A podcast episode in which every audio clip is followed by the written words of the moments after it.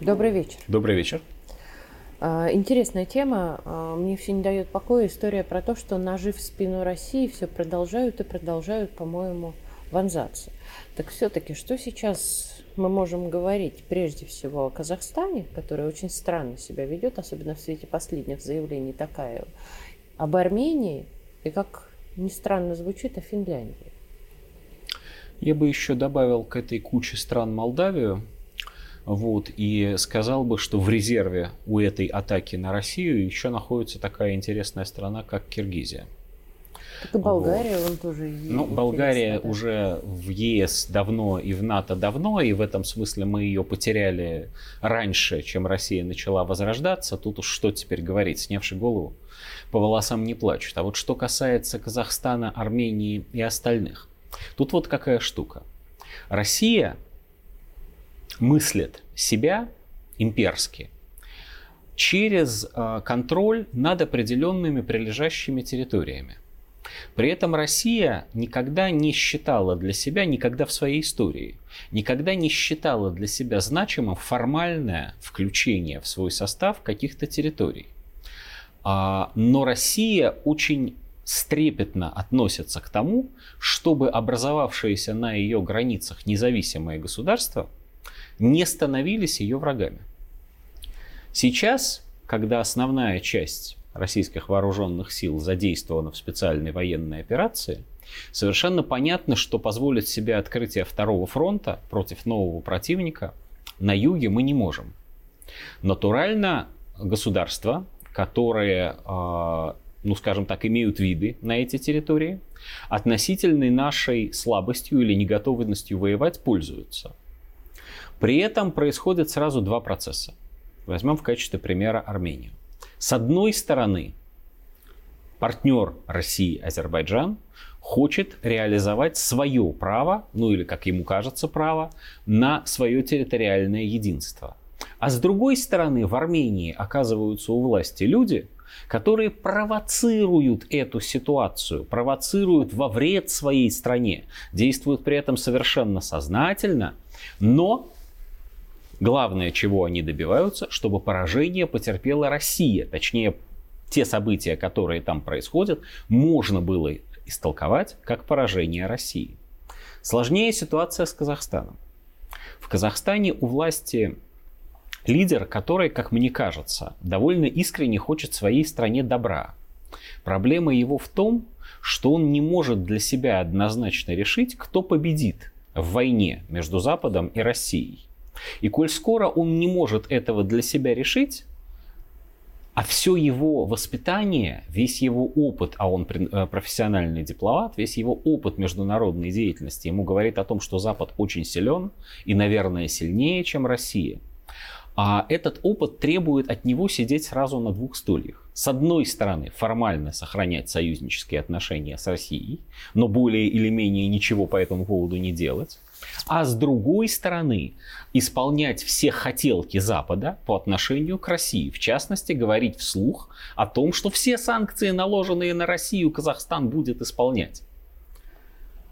Если предположить, что Казахстан существует, ну, так сказать, в сферической международной политике в вакууме, как одно время было модно говорить, то Такаев для, со своей точки зрения даже прав.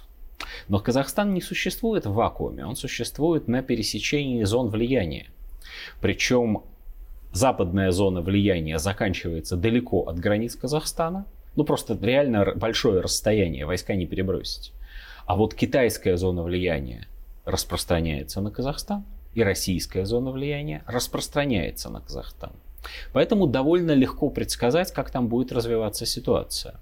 Россия по мере того, как мы будем побеждать в специальной военной операции, сможет выделить все большие ресурсы, все большие силы для того, чтобы контролировать южную границу. И по мере того, как это будет происходить, Казахстан будет становиться все дружественнее, дружественнее, дружественнее, будет улыбаться все шире и шире и шире. Но пока этого не произошло, спускать те недружественные шаги, которые он сейчас по отношению к нам предпринимает, даже при всем понимании того, что он якобы делает это вынужденно, мы ни в коем случае не можем. То есть мы слишком избаловали детей?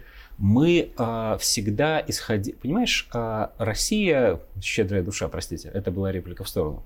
Россия всегда исходит из того, что если что-то написано в международном договоре или Надо что-то выполнять. политикам сказано вслух, то это вот как то твердое купеческое слово. Должны быть крайне серьезные, какие-то невероятные просто обстоятельства, чтобы слово свое нарушить. Россия на этом не раз в своей истории обжигалась. И не два.